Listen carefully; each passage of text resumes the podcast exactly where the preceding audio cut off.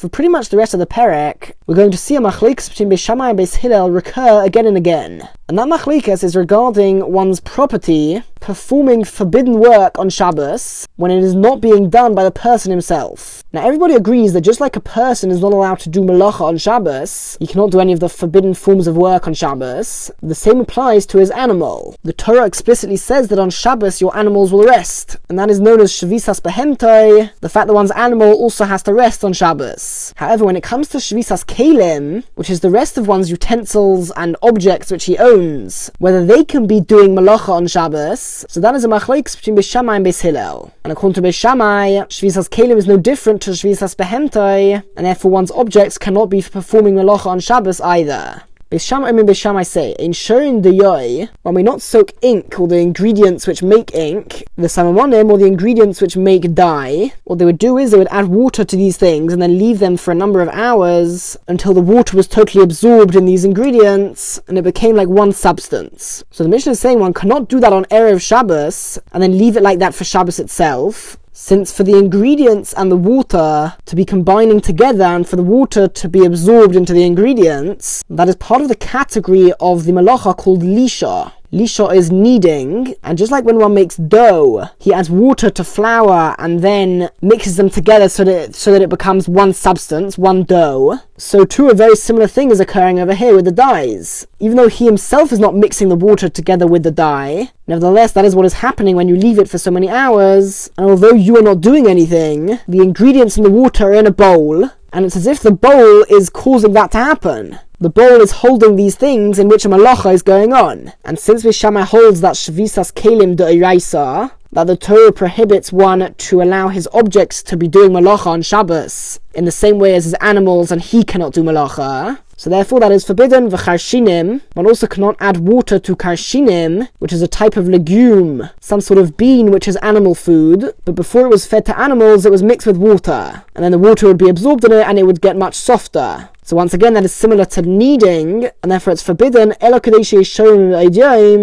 all of the water will be uh, soaked and absorbed into these ingredients before Shabbos, while it is still day, only then would it be permitted, and then you could leave it like that for Shabbos as well, since the kneading has been done. On the other hand, Beis Matirin, Beis will allow you to do this even right before Shabbos, since as long as you're not doing it yourself on Shabbos, it would be permitted. Now the Mefarshim note that according to Beis Shammai, that none of one's possessions can be doing malacha on Shabbos, surely you shouldn't be able to light candles just before Shabbos, because that would mean that the candlesticks or the wick would be lighting a fire, would be keeping a fire going. And the answer is indeed that should be forbidden. The only reason why it is permitted, and the only way that it can be permitted, is that once you light the candles, the candles become ownerless, and you no longer are considered the owners of the candles. So then it's no longer considered your possession, and so it can be doing malacha on Shabbos. Although you caused it to happen, it's no longer yours, and therefore it would be permitted even according to a Shammai. Mishnah further examples. Beishamai and Beishamai say, a noisen unin shall pishton. One cannot place bundles of flax,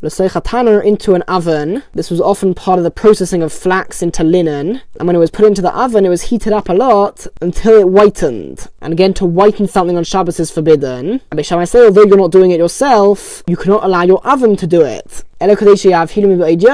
unless it's in the oven for enough time before Shabbos, whilst it is still daytime, for it to have heated up and already started to turn white. Similarly, one cannot add wool to a dyeing vat. That's why wool is dyed. Unless there's enough time before Shabbos for the color to take hold and be absorbed in the wool. And once that's happened, you can leave it in the vat even on Shabbos, since the malacha of dyeing has already occurred. But once again, Vishal Matir and will permit this, since they do not hold of the concept of Shvisas Kalim. And the Mishnah gives another example, Beishamim and Beishamai say Posim Mitzuris Chayva Ofis V'dogim, when we not spread out traps for wild animals or birds or fish, he cannot do so before Shabbos, unless there's enough time for the animals to be trapped while it is still daytime, before Shabbos has come in, and we're talking about where there are lots of animals in the area, and so you can be sure that an animal will be trapped there very soon. So even if you find it, let's say the next day when you come on Shabbos morning, you can be sure that it was trapped before Shabbos, because there are so many animals around that they would get trapped very quickly after the trap is set up.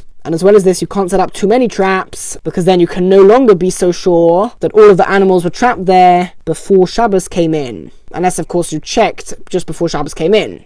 So but once again, Beis permit this totally, since you're not the one doing the Malacha on Shabbos, and therefore it is permitted. Mishnah Zayin. This Mishnah is not to do with the Machlekes of Shvisas Kalim, although later on in the Perek we will return to that Machlekes. Now in general, just like it's forbidden for you to do a Malacha on Shabbos, it is also forbidden for you to tell a non-Jew to do it for you. And we're going to see in this Mishnah a couple of precautions, a couple of decrees which were made, so that it does not appear that a non-Jew is doing something for the Jew. Bishamim and Bishamai say, in Moichin al Nochri, one cannot sell something to a non-Jew, ve'in in imai, one cannot help him to load his donkey, ve'in magbin and one cannot put things on the non-Jew's shoulders, and this talking about before Shabbos, unless there is enough time before Shabbos comes in for the non-Jew to reach a nearby place. And the reason for this is because Beishamai are concerned that people might think that really the non-Jew is doing it on behalf of the Jew, that the Jew asked him to do this for him, and since it's generally forbidden for a Jew to carry on Shabbos, it will seem like the non-Jew is carrying for the Jew on Shabbos, the Jew's items. So to prevent people thinking that, you can't do this so close to Shabbos. However, Beis Hillel Matirin, Beis Hillel permit this, because according to Beis Hillel, people will realize that those items do not belong to the Jew, rather they belong to the non-Jew, and therefore Beis Hillel said that you can help the non-Jew, and you can sell something to him, as long as all of this occurs before Shabbos. Now Beis Hillel agree that you cannot do this if the non-Jew is going to leave your house once Shabbos has come in, because then it will look like he sold the non-Jew something on Shabbos itself, which is forbidden, and therefore even according to Beis Hillel, the non-Jew has to leave his house before Shabbos comes in. Mishnah Ches, Beis I say,